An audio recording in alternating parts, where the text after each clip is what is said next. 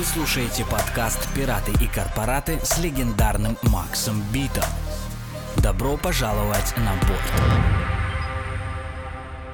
Знакомьтесь, это Анатолий Радченко, профессиональный трейдер со сложившейся репутацией. По другую сторону находится Макс Бит, ведущий рубрики «Пираты и корпораты» на Community Hub. Анатолий знает, что такое неопределенность не понаслышке, ведь он, как и все мы, не знает, куда пойдет график – вверх, вниз или вбок. Что будет, если Анатолий все-таки определится, к какому лагерю относится? Будет ли он торговать на государственной криптовалютной бирже или откажется в силу собственных убеждений? Что он выберет? Волатильность на рынке или поддержку технологии прозрачности транзакций? Ответы на эти вопросы лежат за гранью привычного понимания обычных интервью. Сейчас вы находитесь на подкасте, где правит не только чтение пауз, тонации громкости и тембров речи, но и интуиция с воображением. Сейчас вам предстоит пройти этот путь вместе с Анатолием и Максом Битом. Этот путь проходит через узкое горлышко бутыли с пиратским кораблем с натянутым ветром парусами внутри этой бутыли. Этого пути еще нет и уже нет. Вы в комьюнити Хаб. Добро пожаловать. Друзья, всем привет. Всем привет. Меня зовут Макс Бит. Это наша любимая, легендарная, легендарная подкаст, сериал, движуха под названием «Пираты и корпораты». Ну, что, с чего, наверное, начать, пока вот, э, а вот Толя уже пришел. Вот Толя уже пришел, я как раз приведу ему пример предыдущего нашего эфира. В предыдущем эфире у нас был, те, кто слышали, кто еще не слышал, обязательно послушайте, у нас был Питер Белл. Ну и в конечном итоге сообщество решило, что Питер Белл 59% пират, 41% корпорат. И это вот было решение в телеграм-канале. А вот в Дискорде на 100% Питер Белл, он пират. В общем, Питер Белл пират. Так решило сообщество, ну и двигаемся дальше. Community Hub. Что мы здесь делаем? Мы здесь встречаем наших гостей, наших экспертов и пытаемся определиться, кто они, пираты или корпораты, в зависимости от того, что, как и каким образом они нам вещают, как они смотрят на происходящее на рынке, как они смотрят вообще на происходящее в мире, на всю повестку политическую, геополитическую и так далее, и так далее. Ну и, соответственно, пиратам мы определяем для сообщества тех людей, которые ближе к государственности – к централизации. Ну, а те, кто за децентрализацию, они для нас пираты. Получается, что каждый из Знаешь, вас почему принимает э, геополитику решение, не трогали? кто Потому что гость. человек интерес. Голосовать можно после, О человеке как раз поговорить после в такой выхода, ситуации э, очень хочется. выхода этих эфиров. И на голосование есть три дня. Э, Ну и, соответственно, как вы понимаете, в конце голосования на следующий выпуск мы уже объявляем результаты. Что в дальнейшем будет происходить э, с теми или иными представителями, получившими черную метку в виде пирата или корпората, мы узнаем чуть-чуть позже. Мы все не анонсируем до конца конкретно, как будет происходить в дальнейшем все движение, связанное с этими метками. Но, уверяю вас, э, вы все станете свидетелями этой захватывающей в дальнейшем игры. Толя, привет! Здравствуйте, здравствуйте, здравствуйте. Все рад видеть, слышать. Я тысячи лет не был в эфире, так что если что, сильно все буду запоминаться. Я рад тебя слышать. э, Я рад тому, что ты находишь время для того, чтобы здесь со мной встретиться, для того, чтобы обсудить происходящее. Я специально не вводил тебя в курс дела насчет того, что мы будем обсуждать сегодня. Я просто хочу, чтобы тебе это тоже было интересно, и чтобы мы окунулись вот именно в размышления, в какой-то такой более широкий э, разговор на тему происходящего. У нас основная тема, которую сегодня мы будем э, рассматривать, вообще оно делится на три блока обычно, вот наш эфир. Э, И в каждом блоке мы затрагиваем ту или иную сторону централизации и децентрализации. Но вот сегодня, сегодня э, од- один из э, аспектов основных, про которые будем говорить, это будет репутация. Смотри, прямо, вот прям в лоб, как говорится. Репутация сегодня в крипте это такое дело, которое очень сложно каким-то образом отследить, еще сложнее каким-то образом отрегулировать. И у каждого складывается свое мнение о каждом из нас, будь то публичная или не публичная личность, внутри вот этого вот всего криптосообщества. Я говорю про, в основном про русскоговорящее криптосообщество. Как ты считаешь, вот если вот говорить э, конкретно про тебя, ты бы мог сказать, что у тебя неопределенная репутация? Слушай, а что такое репутация? Вот, вот, вот, вот мы про это. Что такое репутация, Толь? Что, по твоему мнению, репутация? Ну, давай, наверное, ты ответишь, я попробую по- пока подумать, потому что неожиданно было для меня. Хорошо. Ну, так вот, вот, вот, я же я ж тебя приготовил, только что к неожиданный вопрос. Смотри, на мой взгляд, репутация это некое такое, знаешь, э, скомпонованное мнение некой неизвестной совершенно толпы, да, то есть мы не знаем участников этой толпы, мы не знаем э, мотивации, мы не знаем э, оценочной шкалы, по которой они определяют ту или иную репутацию. И мы не знаем э, на самом-то деле, насколько тот самый термин репутация, который мы сегодня используем, он для всех одинаковый. Поэтому мне кажется, что это не некая субъективная точка зрения на действие того или иного актера в э, определенных ситуациях. Вот я бы так бы определил э, слово репутация. Смотри, смотри, сразу, сразу, ну, это на самом деле очень интересный вопрос. На это него можно целый час разговаривать только про репутацию.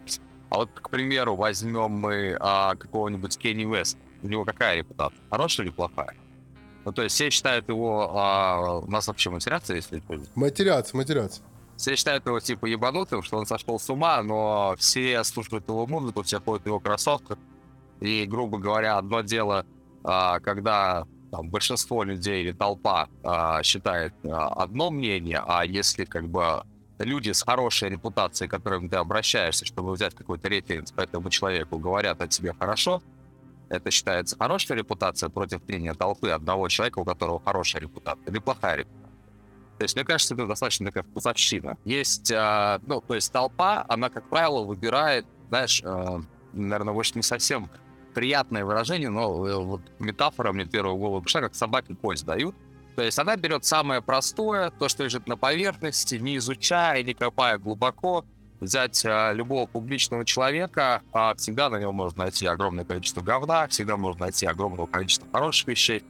Посмотреть, не знаю, любого футболиста, Криштиана Роналда, то он гей, то он еще кто-то, то он продался сейчас арабам, то он а, вообще никакущий вылетел из Манчестер Юнайтед, то и, ну, а то, что он там получал огромное количество этих золотых мячей, оно вроде как бы и не учитывается. Но если как бы мы берем а, конкретно у какого-то человека спросить, э, который с ним знаком или с ним играл, явно, наверное, скажет, что у него хорошая репутация. Тогда а, что есть вообще репутация, как бы, ты скажешь, что это мнение толпы. Не знаю, мне кажется, что это все достаточно, как ты говоришь, субъективно. Но мне кажется, что, понимаешь, я согласен с тобой, но мне кажется, что тут очень важный момент это локализация, то есть э, в определенной ситуации. Она очень сильно граничит, опять же, человек, который занимается какой-то публичной деятельностью, она очень граничит с какой-то, знаешь, с фанатами, хейтерами, какой-то, вот, не знаю, с, а, с кумиром. То есть это не конкретно как бы человек, который, а, которого судят по его поступкам, а это какой-то собирательный образ конкретной ситуации, которая а, ретроспективно накладывается на все его действия в прошлом и сразу в будущем. То есть, ну, грубо говоря, если ты делаешь там 10 раз хорошо, ну, окей, молодец, ну, вроде хорошая репутация. Один раз что-то сделал не так, а все твои как бы вещи уже перечеркнуты. Поэтому репутация, она такая штука, ну, то есть в, в моменте, в моменте, мне кажется, что она не имеет вообще никакого смысла. И я бы даже сказал, даже можно сказать слово не репутация для человека публичного, а, наверное, статус. Вот а, очень многие люди борются за статусом, делают себе красивые инстаграмы, делают оплаченные интервью, они очень правильно говорят те вещи, которые люди хотят слышать, которые людям нравятся. И таким образом есть специальные отделения людей, там, не знаю, отделы, да, которые работают над этой репутацией, работают над этим статусом. Кому-то это достаточно важно. Как про него думает, скажем, широкая масса людей, а, потому что, как правило, это все, это все монетизирует. Если человек монетизирует свой статус, монетизирует свою репутацию, это очень хорошо. Но, скажем, а репутация, скажем, бизнесмена, это чуть-чуть совсем другое. Поэтому такая штука. Взять того же Олега Тинькова. Какая у него сейчас репутация? Хорошая или плохая? Хороший вопрос. Смотря с какой стороны ты смотришь на Олега Тинькова. Да, да, да. Он а, всю жизнь создавал крупные компании, потом а, разругался, обосрался, со всеми переругался, вылечил там себе рак. Так, ну, короче, странная такая штука, вопрос. Если ты вопрос, скажем, задашь поглубже, мы из демагогии перейдем к конкретике. Не, подожди, подожди, подожди, мы еще в демагогии два слова. Ну смотри, вот я сейчас э, случайно ознакомился с двумя вещами, которые в моей жизни мне не нужны были, но у меня так случилась ситуация, что я ознакомился. Я, во-первых, случайно посмотрел отрывок из последнего выпуска Дудя, и понял, что там пришел какой-то персонаж, который определил свою репутацию. До сих пор у него ее вообще не было, а сейчас она появилась, мне, на мой взгляд. Вот, и она как бы очень ну, такая, как-то, скажем так, очень под большим вопросом, очень... Э... Слушай, ну я попробую, попробую на- начать отвечать на этот вопрос. А, я а, уже, наверное, как а, года два или полтора выпилился практически из всех а, социальных сетей, из а, всех эфиров и так далее, потому что, а, ну, я анализировал вообще, как бы, к чему я пришел, что я достиг, что я хочу достигнуть, особенно там последние события, которые в мире произошли, очень сильно все поменяли. Но а, из, из интернета, скажем так, публичного и регулярного я ушел еще давным-давно до этого.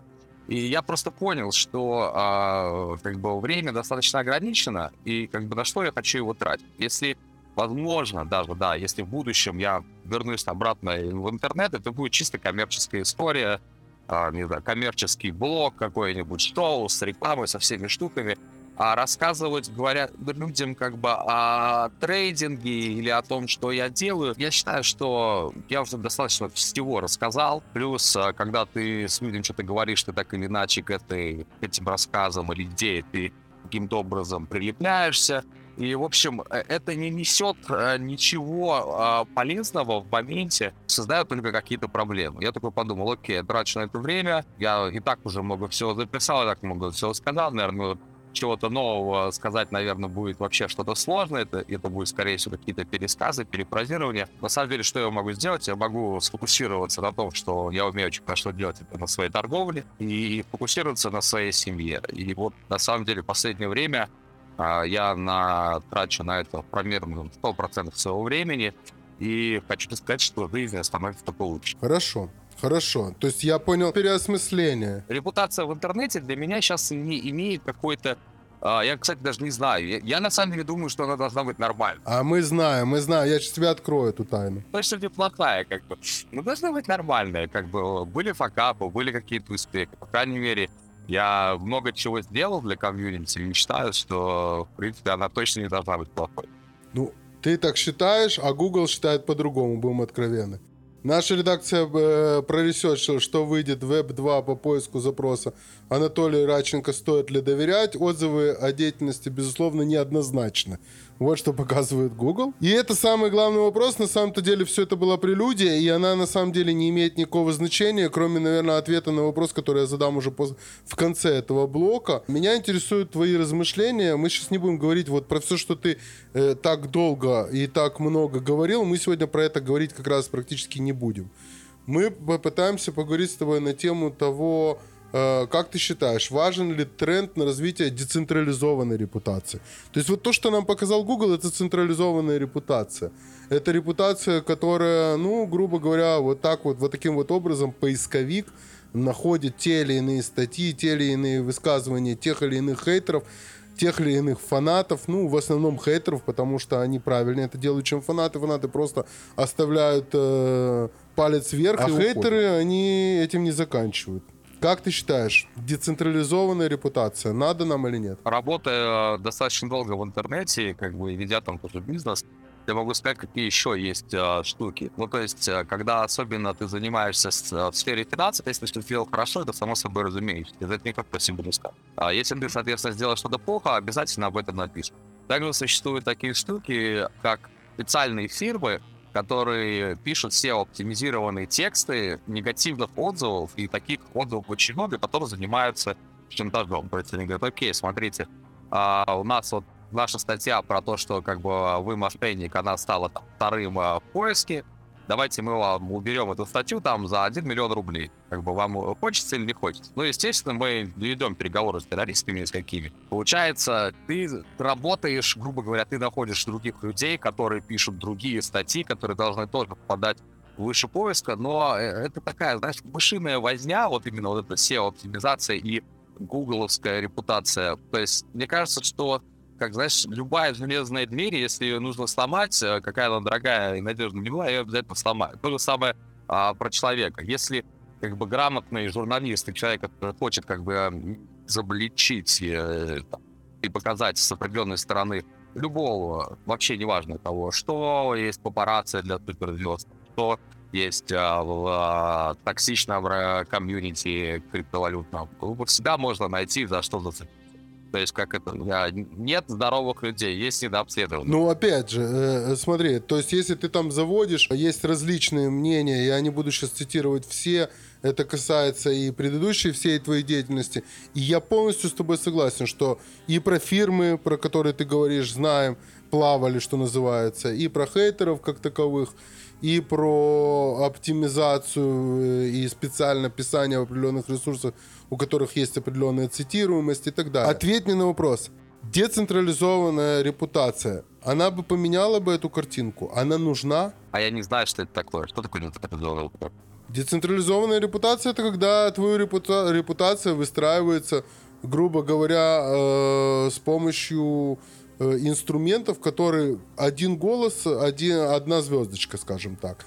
Или есть голос, у которого звездочка, звездочек больше, чем у других. То есть если, допустим, что у кого-то есть уже там, допустим, высшая ступень в этой гильдии, да, и он ставит тебе положительную репутацию, то она у тебя возрастает значительнее, например, чем если это ставит человек с меньшей. Только это не делает Google. Google уже понятно, Google уже прошлый век. Google — это машина, которая продает рекламу. И чем более кликабельно, чем, тем, более, тем более интересно. Ну, люди на что кликают? Люди кликают на скандалы, интриги, расследования.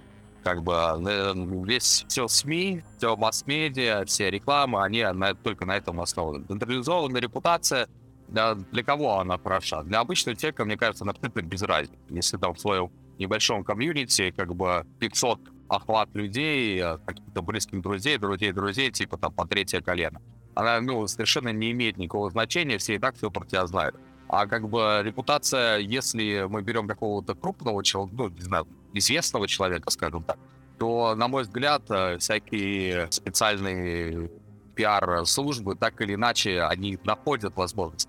Ну, смотри, чувак, можно купить билет в Давос и стать, как бы, лидером а, нации, войти в лидеры нации там за 50 тысяч евро.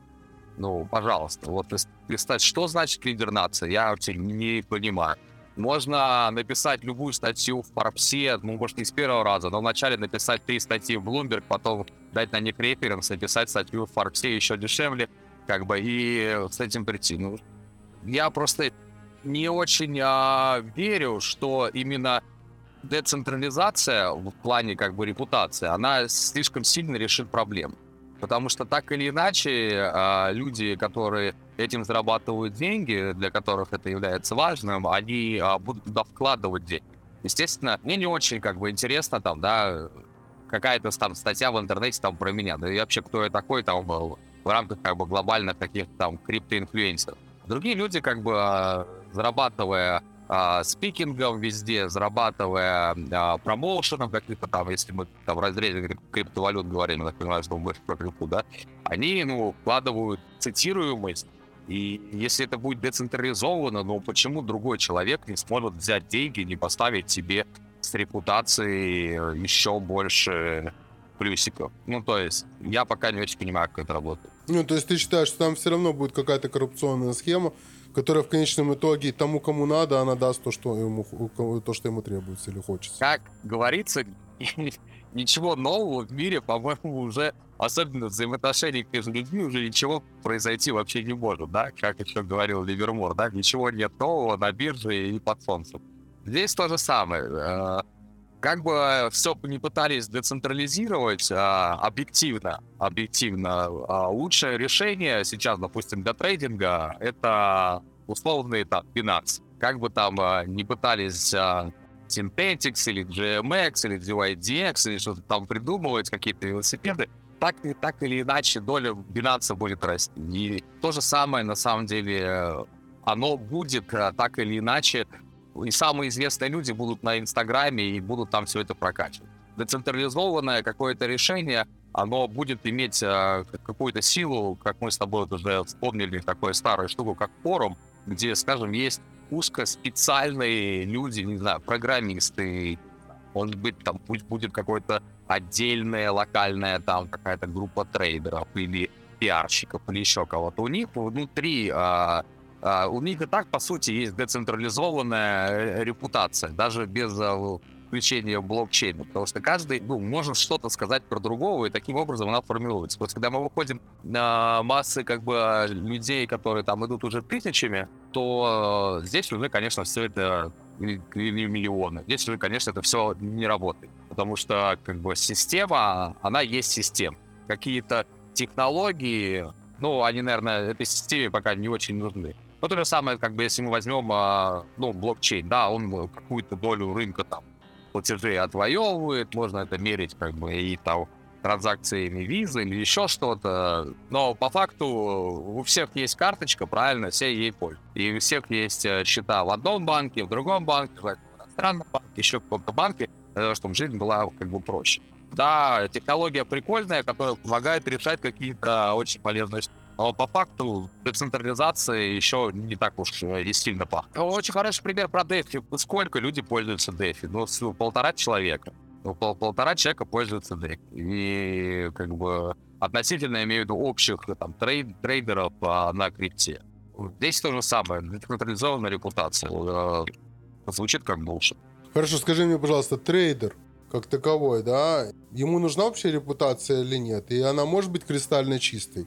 Если да, то как ее достичь? Если нет, то нужно ли она вообще? Трейдер мы берем человека, который, скажем, является профессионалом. Профессионалом, наверное, является тот человек, который очень много лет уже работает в индустрии, который этим зарабатывает деньги и у которого есть репутация, так или иначе.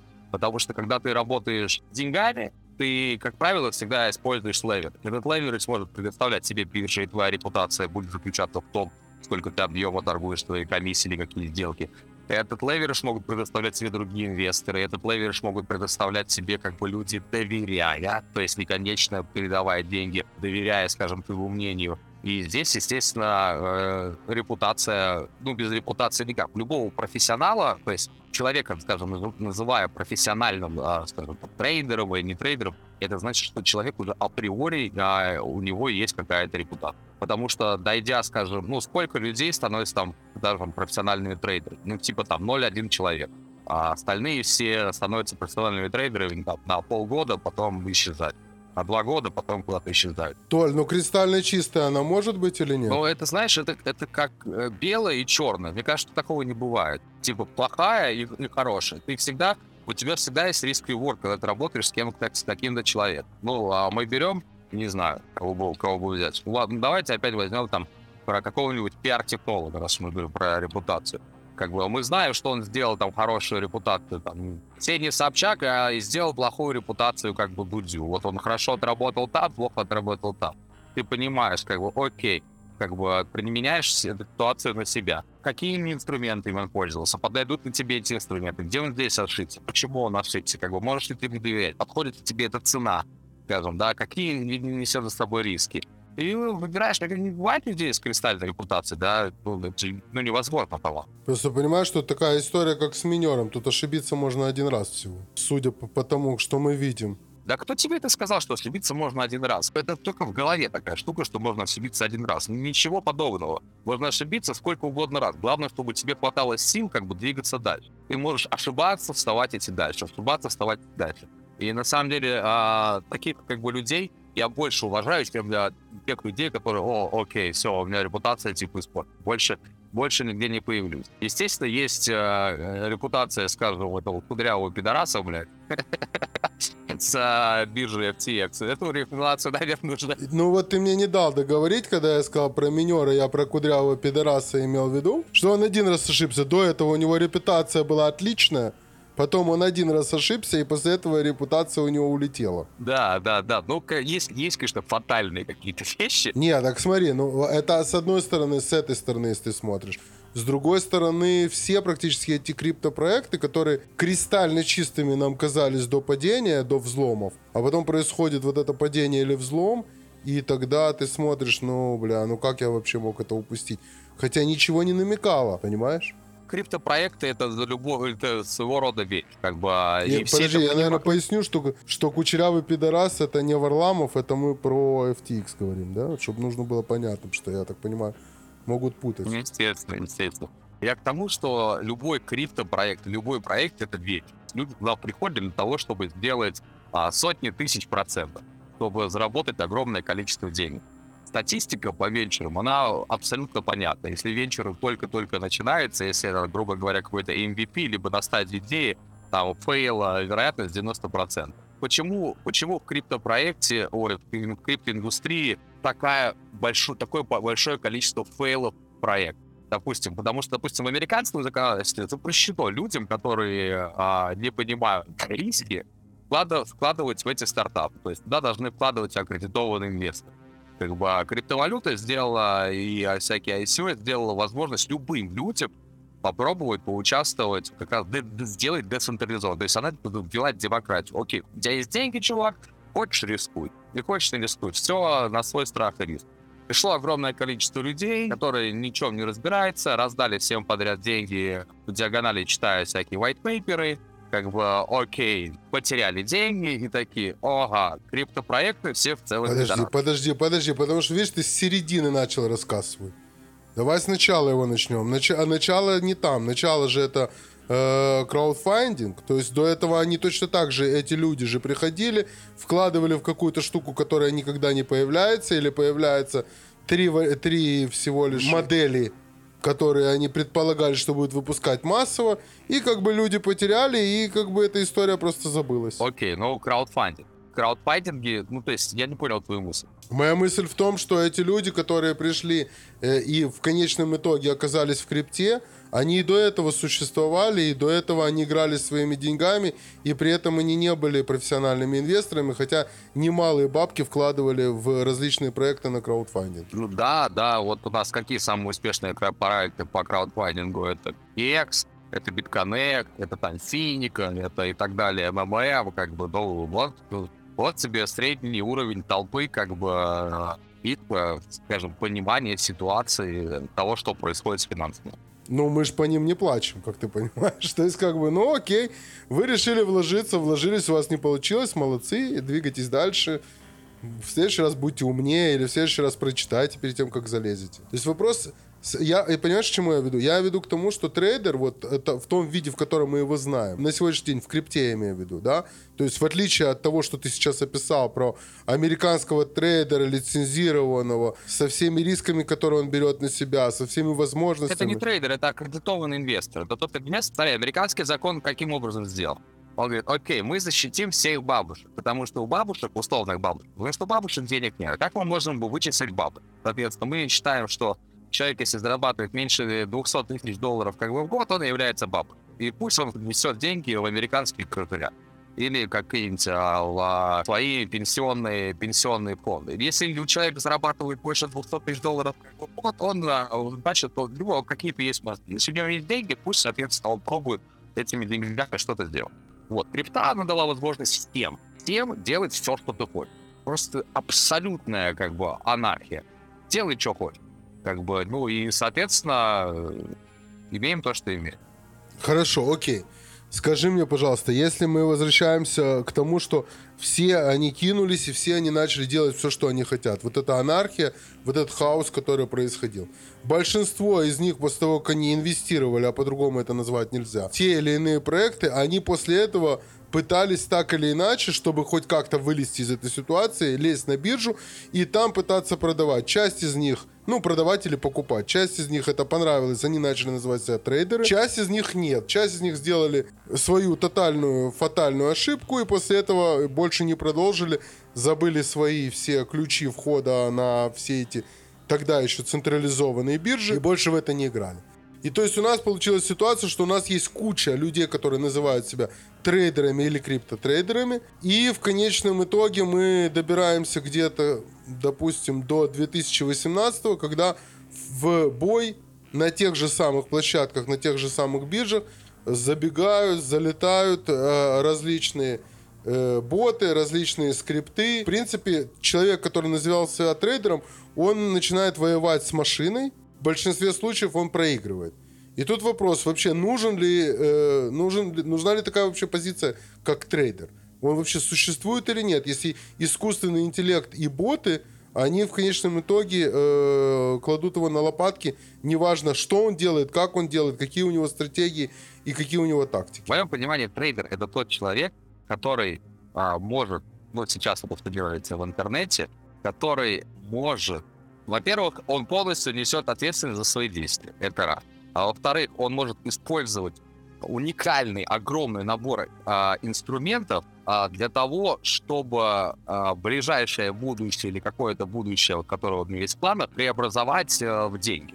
Может быть, корявенько получилось, но, надеюсь, понятно.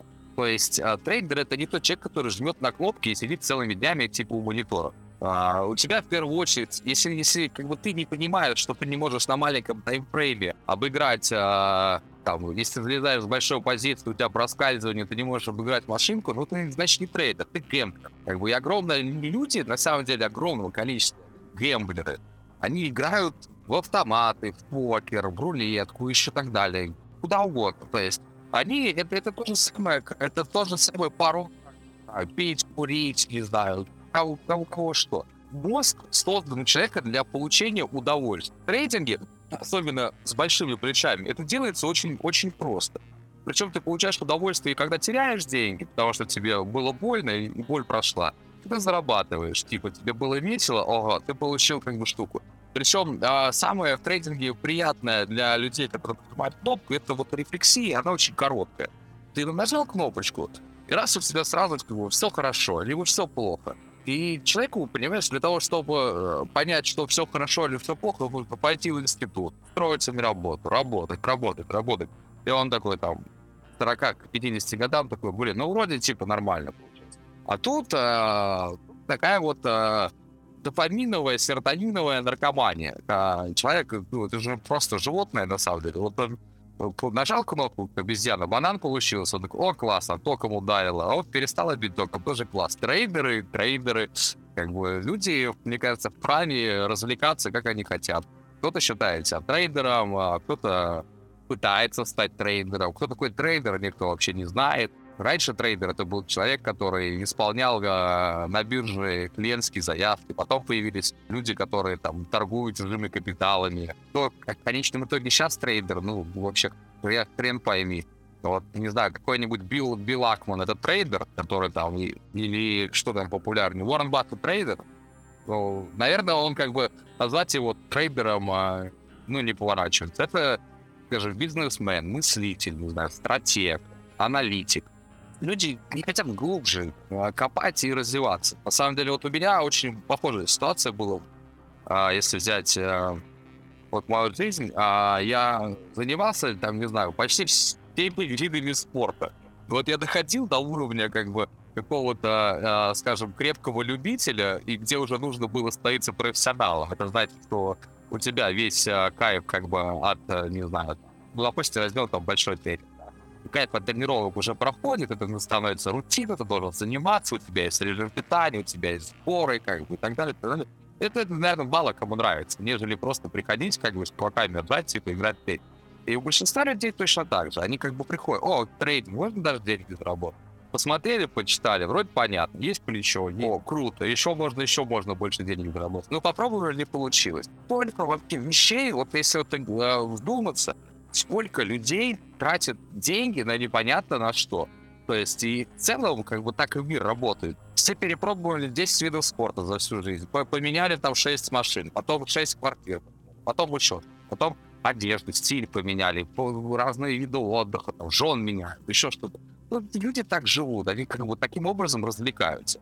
Поэтому, ну, мне кажется, очень узковато. Ты смотришь на тех трейдеров, которые записывают в Инстаграме какие-то ролики о том, э, что XRP будет стоить 100 долларов. Ну, Толь, я уже, ты же знаешь, я не- и до этого не смотрел, и тем более сейчас не смотрю.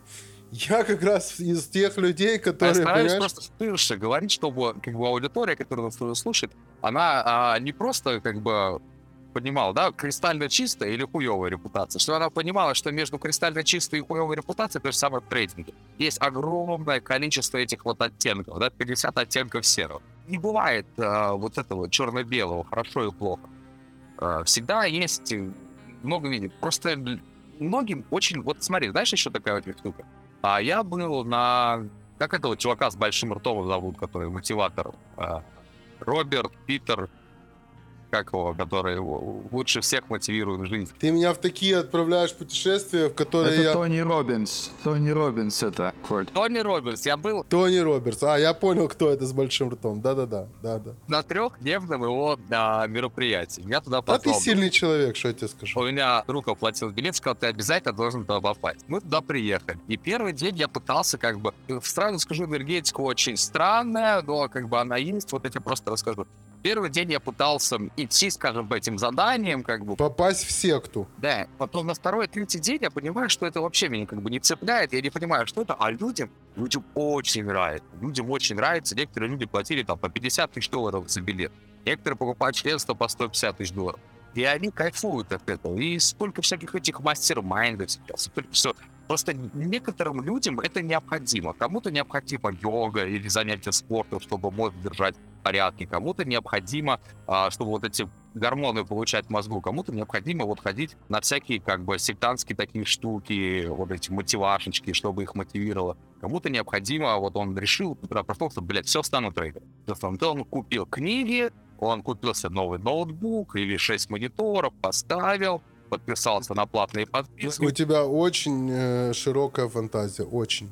Он не купил ни одной книги. Ни одной, слышишь меня? Ни одной не Ну, купил. подожди, Он подожди, открыл подожди. твой канал 6 лет назад, ты говорил. Он послушал половину из этого, часть из этого на быстром, причем на полтора или на два он прослушал. Потом он зашел в Binance, покрутился там, повертелся, не понял, как это работает, вероятнее всего. И начал звонить своим друзьям, помогите, расскажите. И вот они рассказали, он опять зашел в Binance, вложил туда, не знаю, там, отложенные 3000 долларов, и где-то через э, месяца полтора их потерял. Вот приблизительно судьба трейдера. Вот, слушай, у меня почему-то складывается э, впечатление, что у тебя есть какой-то пунктик по этим трейдерам, что, что тебя... Не, у меня вообще нету пункта. Ты знаешь, в чем история? Э, у меня есть... э, э, ну, ты, ты знаешь, я же не прячу там свой... Может любой постучаться ко мне в Телеграм. И ко мне стучатся люди, и я читаю эти истории, которые они мне пишут. И как бы я просто тебе вот среднюю собираю из этого всего. Вопросы, которые они задают, ситуации, в которые они попадают, там им заблочили, там, э, не знаю, там на какой-то бирже что-то. Или они потеряли, и вот они не знают, как это найти. Или они где-то поменяли и не знают, как это вернуть и так далее. И вот за эти годы, ну, то есть, э, я не знаю, я уже там сколько, 10 лет я в этой всей истории. Вот за эти годы у меня вот оно вот как-то так со- соединилось. Я не говорю там про какие-то примеры близкого круга, которые точно так же трейдерствовали, как я сейчас рассказал. Ну, не так точно, но близко к этому, да, при том, что они приходили, спрашивали, что мне почитать. Я говорил, что им почитать. Я отсылал их на различные там э, различные сайты, которые могли бы помочь, на различные индикаторы. Да, никто могли не запаривался.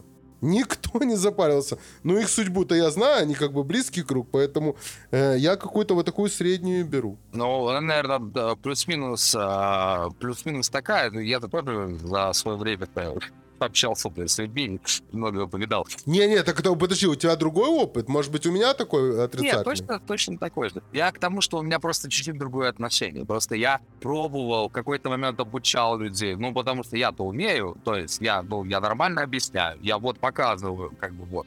Вот, вот я зашел, вот я заработал деньги, вот смотрите, смотрите, вот это, вот это, вот это. У меня же такой тоже опыт был. Я, Ну, достаточно долго этим занимался, а, когда у нас еще именно была проп-трейдинговая компания, когда именно проб был. Нужно было как-то трейдеров-то воспитывать.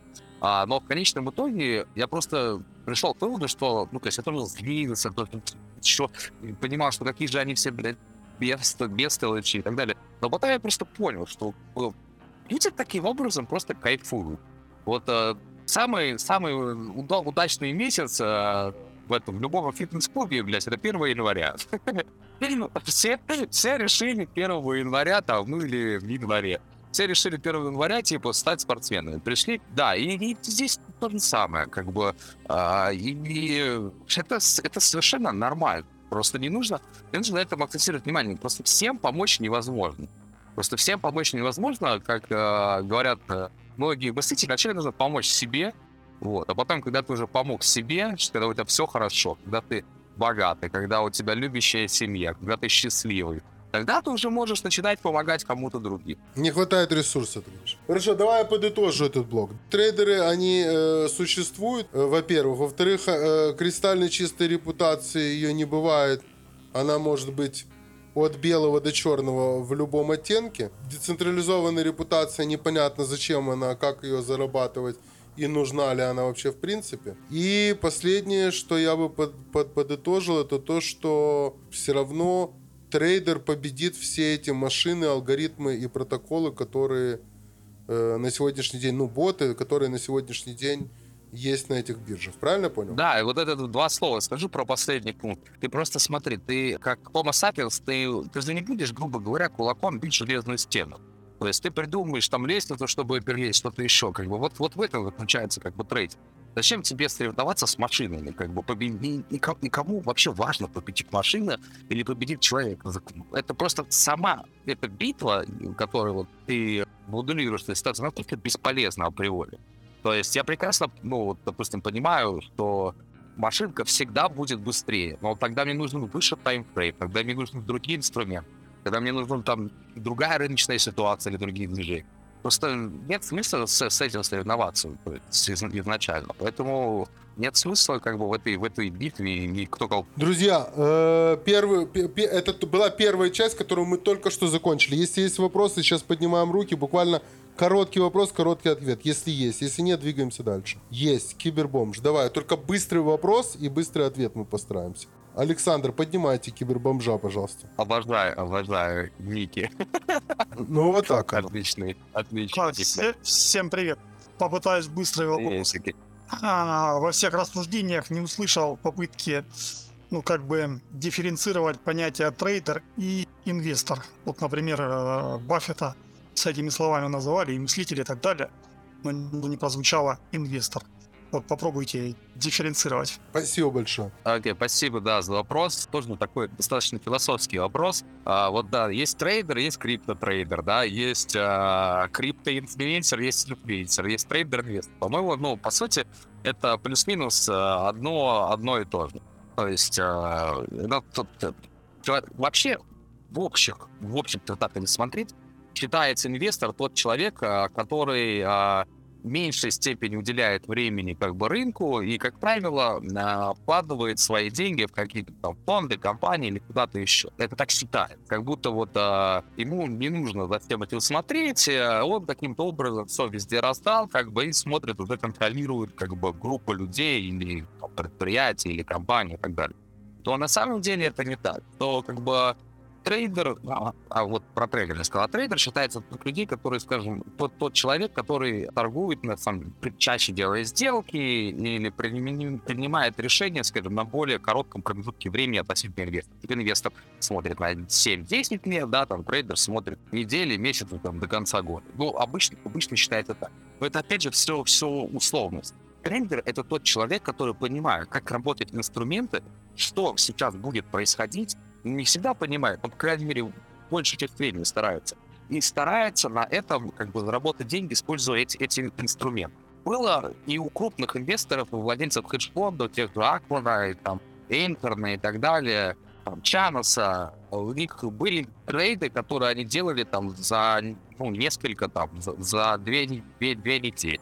Там, когда на свопах во время ковида Акман там заработал там 2,5 миллиарда ну, трейд очень быстрый произошел. Поэтому, на самом деле, это все как бы условности. Наверное, инвестор — это такой, знаете, почтенный трейдер. Со временем э, трейдер, который успел заработать денег и чувствует себя очень хорошо, и вот его величаво называют э, инвестор. Вот, наверное, так.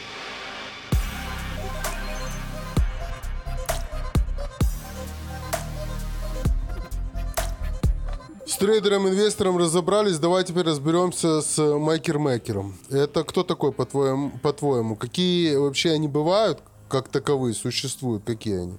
И как ты считаешь, кто-то ими управляет или нет? Наверное, маркетмейкер, ты хотел сказать. Да-да, маркетмейкер. Я в нос говорю, меня не, не все слышно, да? Маркетмейкер. Маркетмейкер. Маркетмейкер — это, как правило, команда людей, а, которые используют алгоритмы, а, которые позволяют арбитражить цену, как правило. То есть они создают двухстороннюю ликвидность. Они а, и покупают, и одновременно продают. То есть это тот человек, который делает рынок. У них, как правило, очень низкая либо отрицательная комиссия, они позволяют людям заходить и выходить на сделку. Как правило, они не берут на себя рыночный риск, они стараются этот а, рыночный риск быстро где-то перекрыть, то есть использовать арбитраж, купить на одной бирже, если, грубо говоря, у них они стояли оффером, то есть продавали, у них кто-то купил, они хотят купить где-то на другой бирже, где подешевле. Как правило, все маркетмейкеры, это так называемые HFT, это High Frequency Trading, потому что на микро таймфреймах и на микро спредах, торгуются инструменты, там самый главный edge, то есть э, преимущество, это скор. И э, сейчас маркетмейкеры, помимо того, что у них супер быстрые коллокации каждой биржи, то есть ставят сервера, у них договоренности с биржами, у них специальные условия для биржи, плюс у них специальное программное а, обеспечение, которое они сами написали, плюс у них а, специальный hardware, а, потому что уже, уже ну, hardware. Плюс они постоянно пытаются найти разного рода закономерности, которые позволяют им исключить в торговле а, рыночный риск. То есть они всегда стараются быть нейтральными. Если они стоят вокруг цены bid-offer как бы и какую-то сделку исполнили, они тотально эту сделку перекрыть на другой площадке. Это может быть корзина продуктов, это может быть не знаю, американские акции, это может быть ETF, облигации, опционы, это могут быть разные криптовалюты, это может быть разные, это могут быть одни и те же криптовалюты, но с разными стейблкоинами, это могут быть кросс-пары, как бы.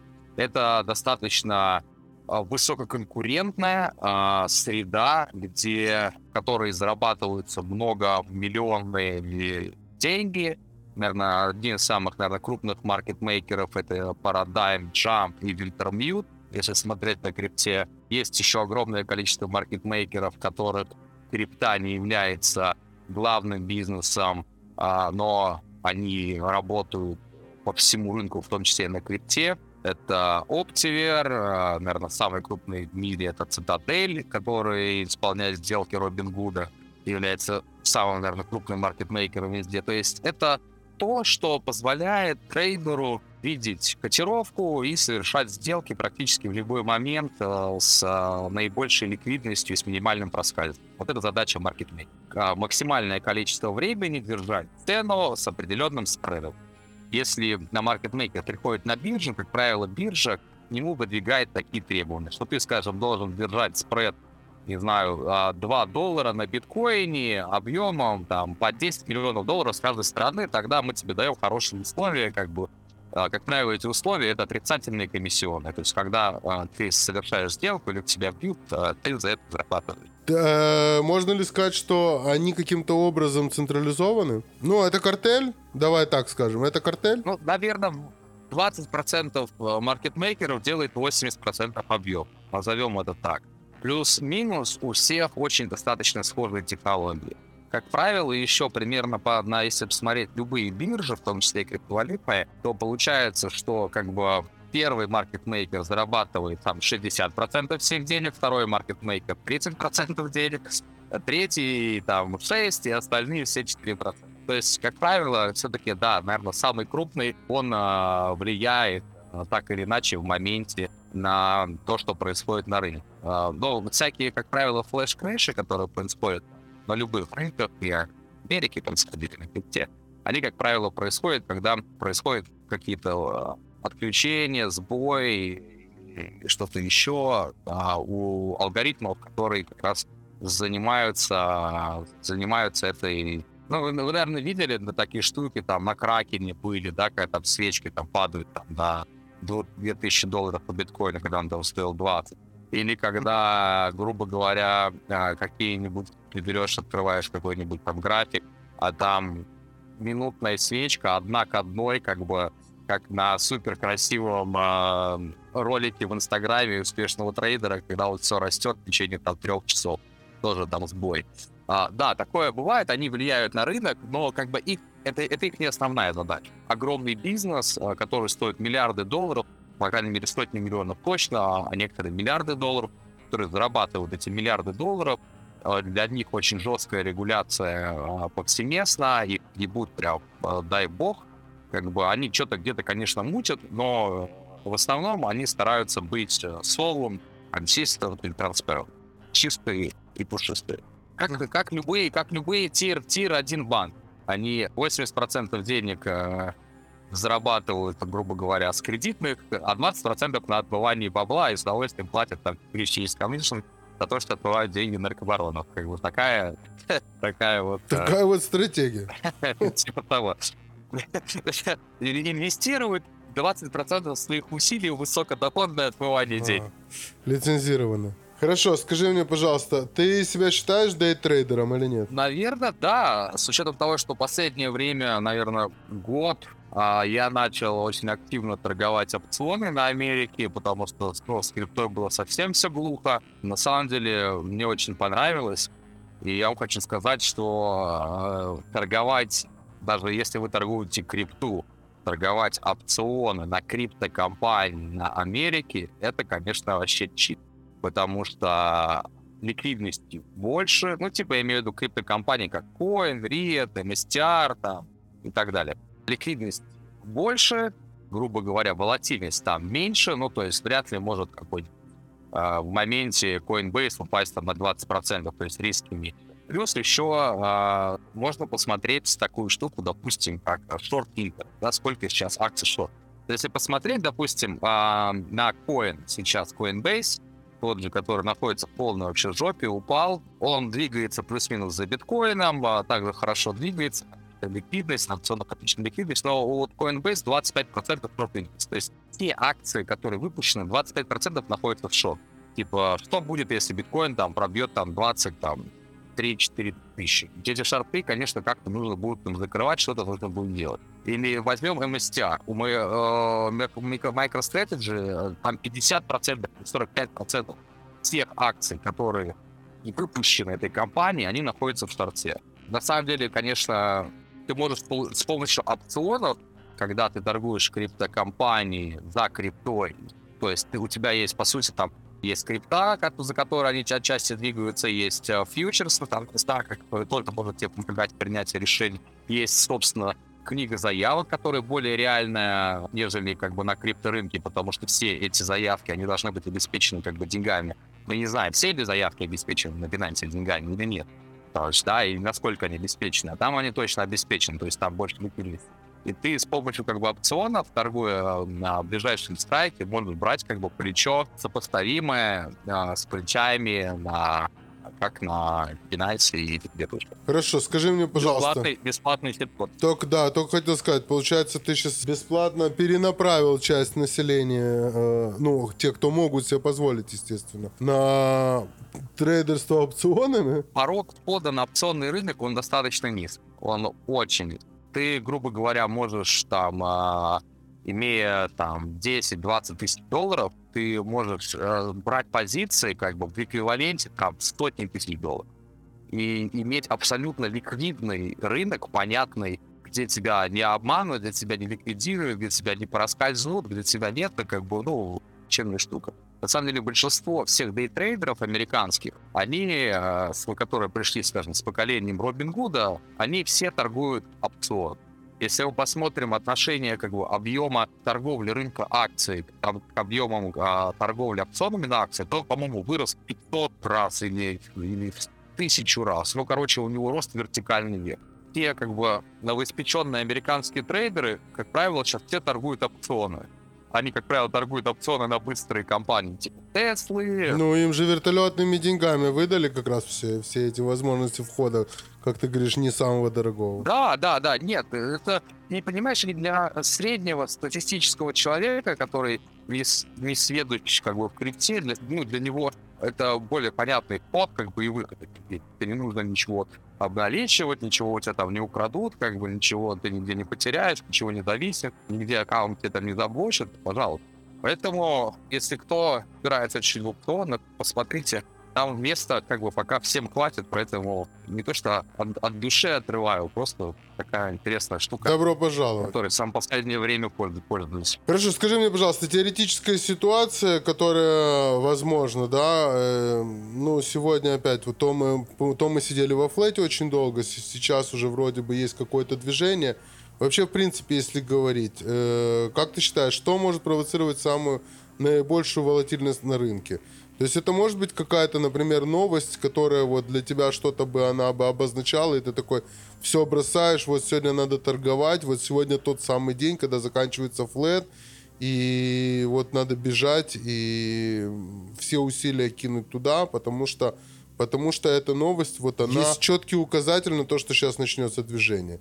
Есть ли какие-то вообще события или новости, которые ты бы мог бы каким-то образом отфильтровать и определиться, что вот сейчас э, волатильность вырастет и есть смысл э, входить в В игру? последнее время, конечно, корреляция с э, американским рынком, она довольно-таки снизилась, но в целом она еще достаточно высокая, и американский рынок смотрит зачем? За ставкой, за инфляцией, за ВВП, за безработицей. Соответственно, непосредственно ставка это главное, остальное все это компоненты, от которых формируется мнение резерва, как меняет ставку. На все это реагирует. Последнее движение вот биткоина началось с того, а, вышел CPI, он вышел плохой, как бы, и, соответственно, рынок начал чуть-чуть падать, как бы, а крипта просто попала.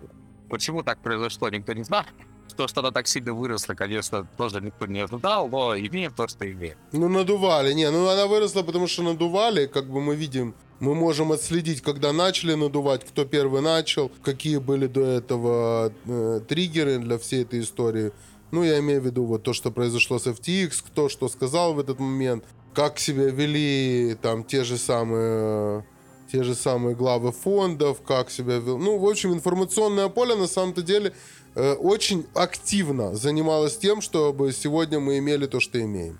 Вопрос, насколько их хватит, ну, опять же, я же не специалист, просто говорю, что не надо. Ну, я стараюсь, э, короче, я все торговли к своей э, прихожу до сих пор а, к тому, что я стараюсь исключать э, как можно больше параметров, э, которые я анализирую. Потому что чем больше параметров, тем сложнее.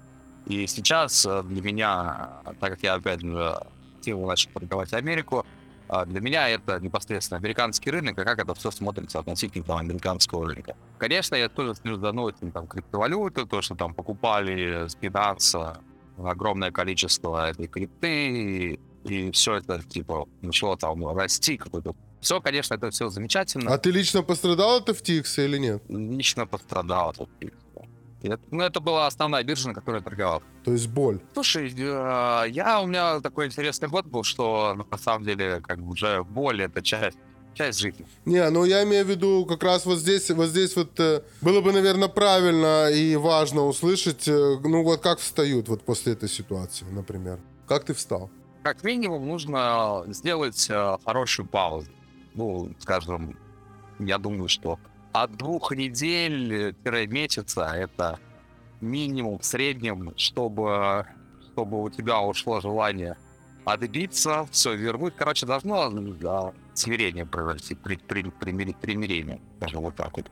Потому что если ты с горячей головой опять э, лезешь в рынок, это вообще ничем хорошим не заканчивается. И нужно точно, точно, точно подождать.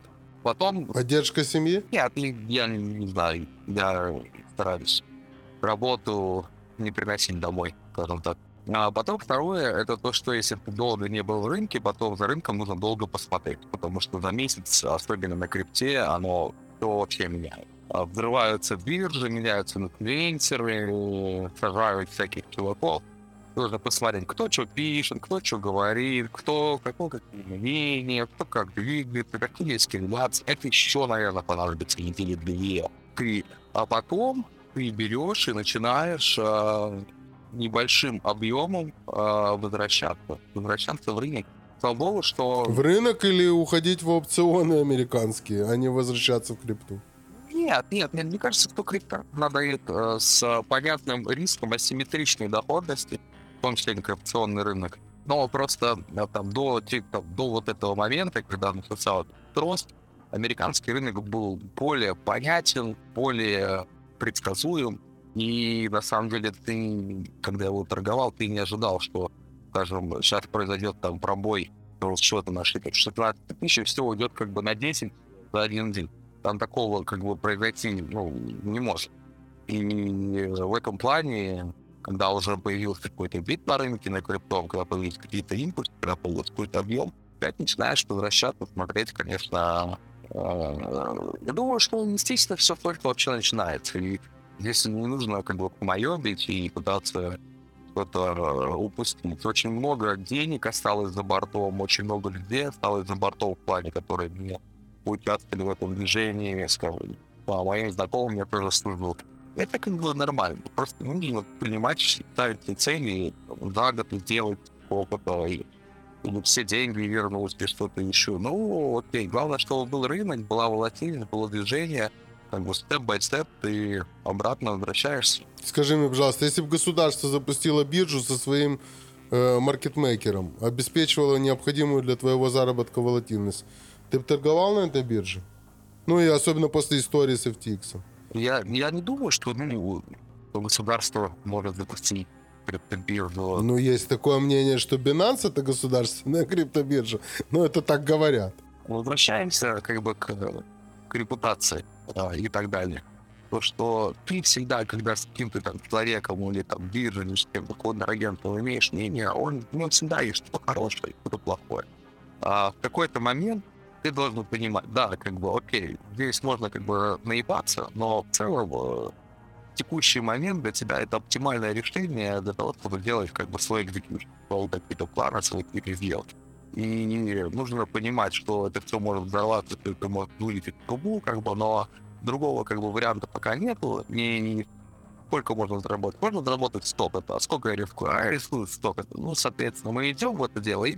Ну, ты бы шел бы в государственную структуру такую? Принципе, я не понимаю, что государственная структура. Ну, с государственной это значит, что, например, ломануть, если ее ломанут, то тебе вернут, например. Если, если ты туда заходишь, то ты оставляешь все свои данные. Вот все, буквально. От, э, там, не знаю, от э, фамилии твоей, твоей мамы по маме. Это так не везде же. Ну, не, не, не везде и не, не совсем так. Я все как все знают. Все как бы биржи, акции, там везде все депозиты застрахованы. Как бы, ну, не на какую-то определенную сумму, там, в Америке, там, на 250 долларов. Да, не так много, но, опять же, бабушек это сильно покрывает. Поэтому, ну, все все Нет, ты, про, ты говоришь про не крипту, правильно? Я говорю про крипту. То есть FTX сейчас сдох, ну и как бы с ним э, ты ничего порешать не можешь, грубо говоря. А если бы это было бы государственным, ты бы мог бы порешать что-то, там какой-то бы получить. У меня бы... первый, первый взрыв на бирже произошел на MTGOX, так что... Я... Ну, и мы сидим, ждем с тобой. И да, достаточно много. Я упоминал BTC, я видел Луну, Приару Capital и так далее. Как бы достаточно, достаточно много Bitfinex как, как бы, что, что это? Это часть, это часть, это часть бизнеса. Это часть бизнеса. На тебя никогда не будут твои деньги в безопасности. И деньги, если ты профессионал, они никогда не должны лежать мертвым грудом. То есть, ну, сколько тебе денег нужно мертвым грудом? Ну, окей, допустим, просто, не знаю, допустим, кэш, да, куда-то, да, просто себе под подушку. Остальное тебя все так или иначе, оно либо проинвестировано, либо в каком-то бизнесе, либо в каких-то банках, либо в каком-то еще. Ты не можешь, как бы, ты, если ты хочешь взаимодействовать с обществом и получать от него какие-то блага, это как биржевые даты, инструменты, плечо и так далее, какие-то переводы. Ты должен это общество доверять. Ты не можешь находиться в каком-то таком коконе, в скорлупе, где ты один весь со своими деньгами обложен и лежишь, никого не доверяешь. Такого бывает. Не, я понимаю, но с другой стороны, есть те, которые скажут, я с государством не дружу. Э, если у меня есть какая-то опция делать это без участия государства, я буду делать это без участия государства. Я не буду играть ни в какие игры, несмотря ни на какие волатильности и заработки, там, где есть государство. Да, люди уходят жить в лес, как бы едят группу, клюпу там и строят себе земля. Ну или уезжают в Сальвадор. Понимаешь, такое тоже мы знаем. Посильнее. Ну, ну это, это не минорная, минорная погрешность, как бы. Они громче всех кричат, они делают самое асимметричное движение, Ну, в целом, это никак на общую движуху вообще, ну, не, не влияет.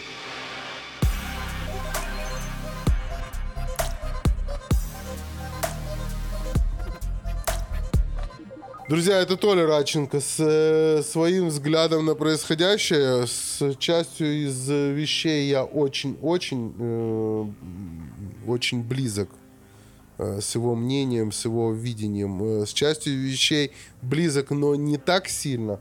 Э, в общем, решать вам, пират или корпорат. Сейчас у нас второй блок закончился.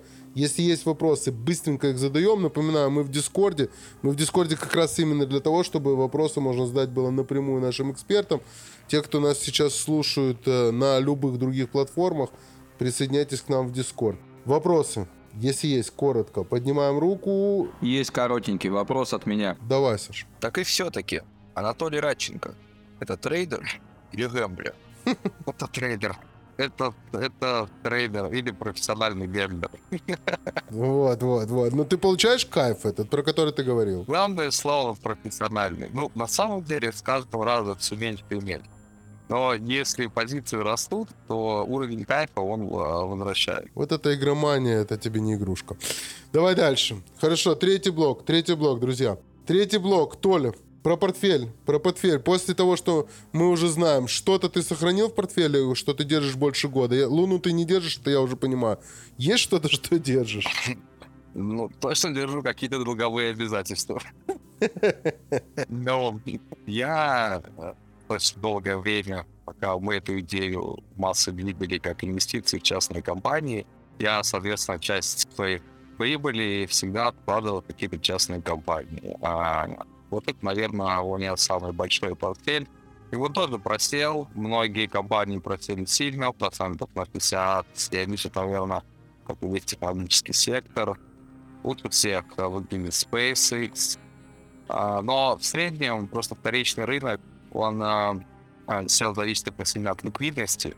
Как бы компании могут расти, развиваться, но их стоимость акций или стоимость компании не отражает реальное положение дел, потому что как бы реальное положение дел это новый раунд или дело купли-продаж. Дело купли-продажи практически нет, компании новые раунды пока не привлекают из-за неопределенности, которая стоит на рынке. Но я думаю, что неопределенность на рынке сейчас уйдет, и там более-менее будет э, что-то понятно. Вкладывать деньги надо, абсолютно точно инвестировать деньги куда-то надо ну, 100%, и держать портфель какой-то тоже надо.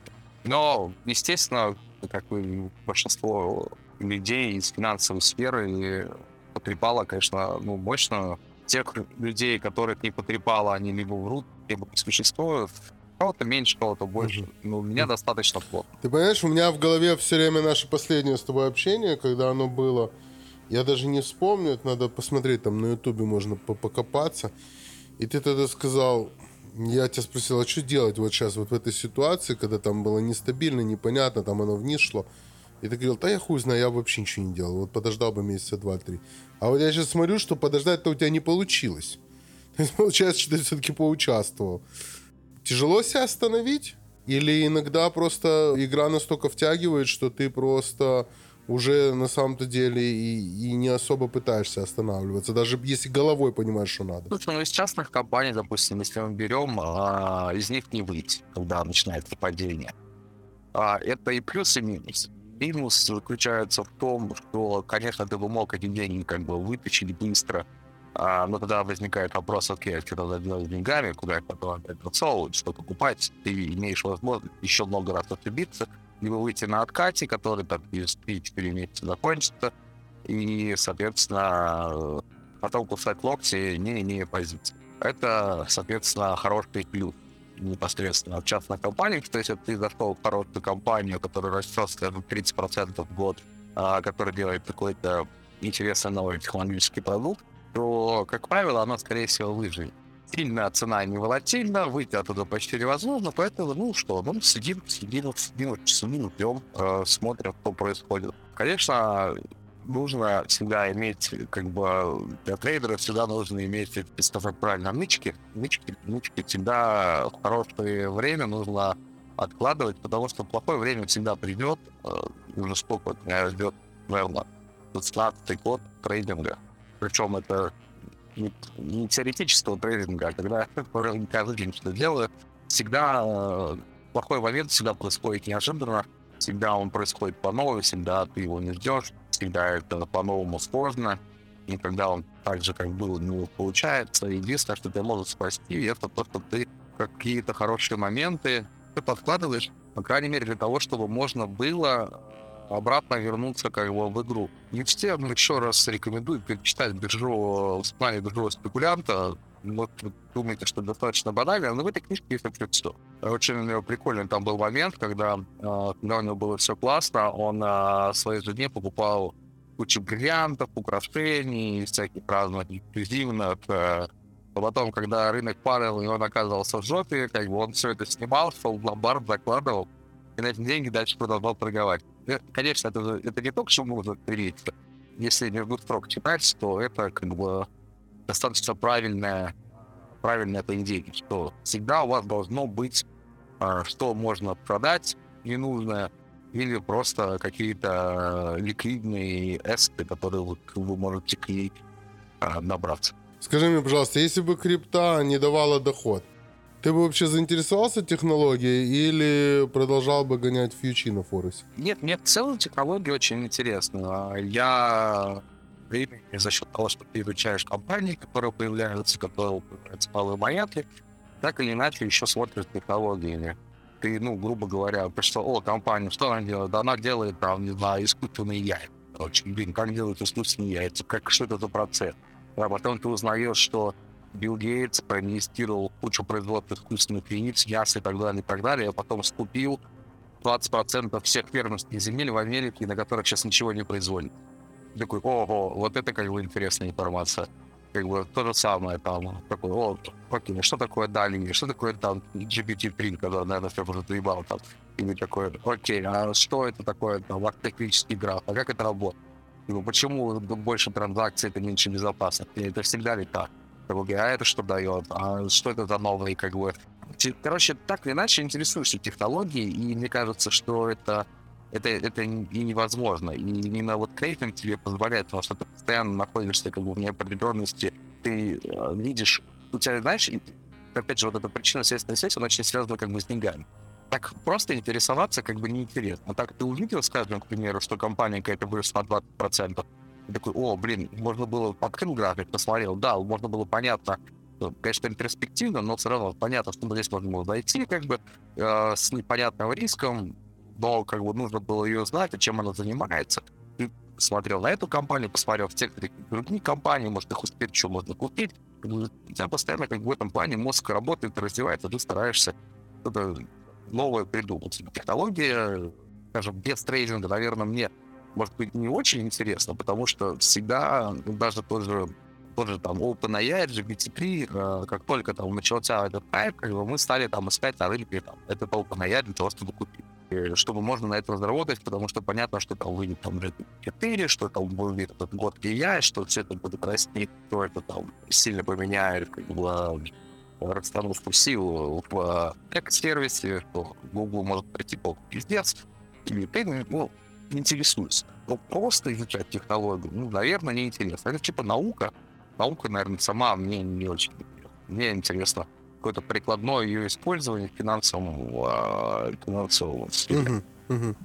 Понимаю тебя, понимаю тебя, хотя остаюсь как раз с той стороны, где наука интересна. Я сегодня меня спрашивали как раз на, этот, на эту тему вопроса, я сегодня отвечал, что моя, моя, моя, моя прямая обязанность наверное, называется э, сайенс-журналистика. То есть у меня больше, больше про науку, чем про, чем про финансовую часть, хотя она настолько неотъемлемая и настолько сегодня становится внутри любого вообще нового начинания, нового развития технологического, что мне кажется, что в дальнейшем скорее, э, скорее всего вот эта вот возможность быстрой монетизации, она будет э, развивать как раз все эти процессы научные гораздо скорее, гораздо быстрее, чем это было до сейчас.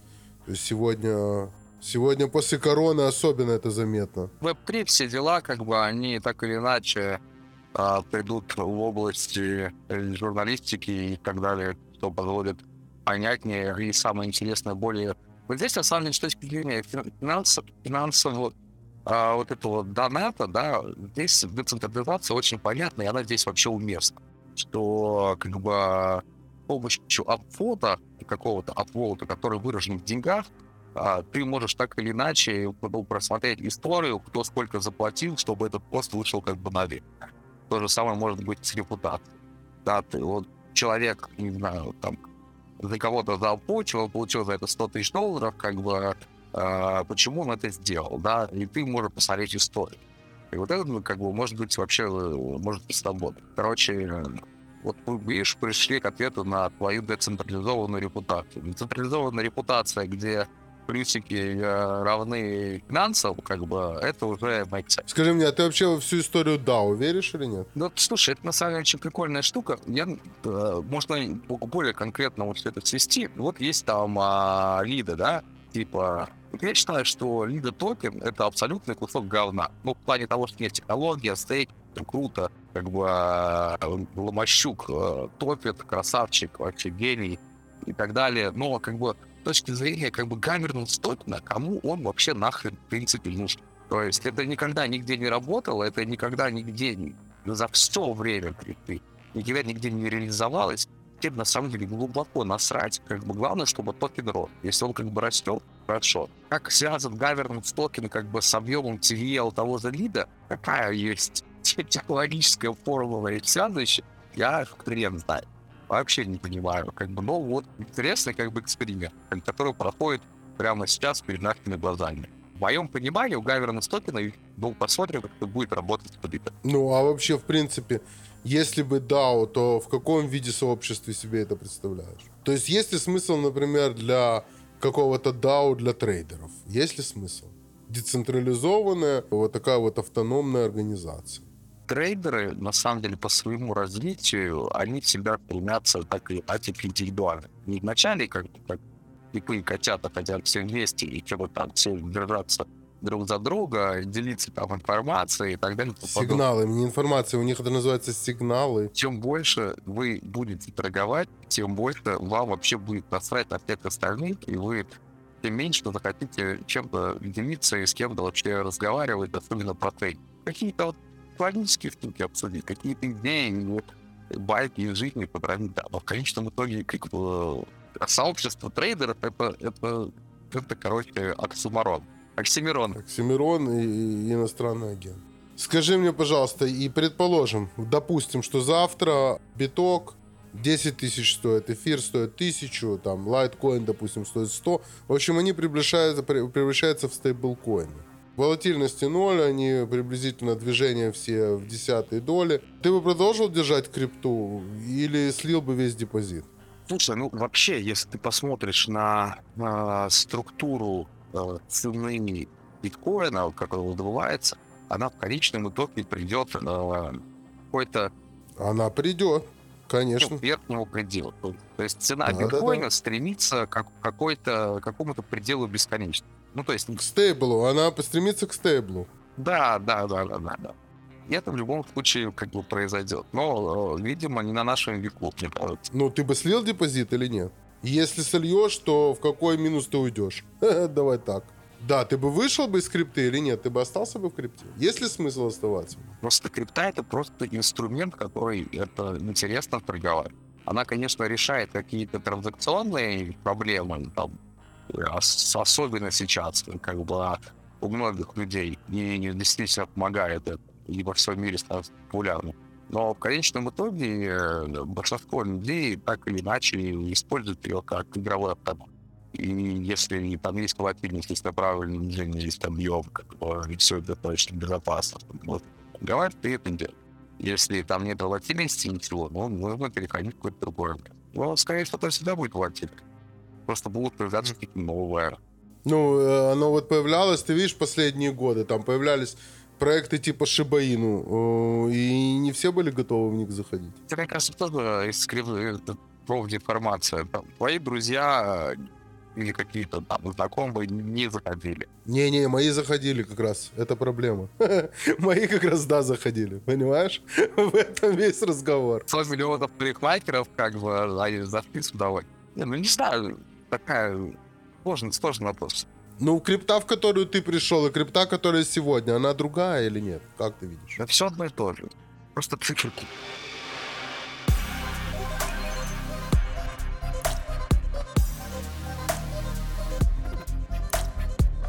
Друзья, Анатолий Радченко, это комьюнити хаб. Э, Если есть вопросы, мы заканчиваем. э, Третий блок закончили. Если есть вопросы, задавайте. Вот буквально секунда.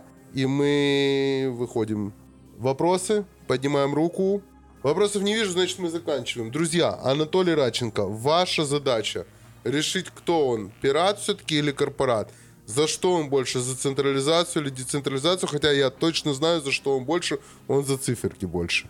Толь, два слова, что ты хотел сказать? Акробат. Акробат. Пират или акробат? Пират или... Пират? Большое вам, большое вам спасибо, ребят, за приятную беседу. Давно не уцелел эфир. Надеюсь, а, что это будет кому-то а, полезно. Да, точно будет кому-то полезно. Ты вот э, до этого до этого ты говорил как раз про то, почему ты вышел из этих эфиров. Ну, видишь, мы поговорили, по-моему, не про те темы, которые ты обычно говорил. Очень интересно тебя послушать. Реально интересно тебя послушать. Интересен твой взгляд. Мы вообще не трогали геополитику, политику и политику и экономику. Знаешь, почему геополитику не трогали? Потому что человек интерес. О человеке поговорить в такой ситуации больше хочется. Ну вот, Ой, как вариант. Ой, Как вариант. Буду сегодня короче Спасибо тебе. Спасибо, что находишь время. Всем пока-пока. До встречи в следующий понедельник. Пока. Спасибо, пока. Слушали подкаст «Пираты и корпораты» с легендарным Максом Битом. До новых встреч!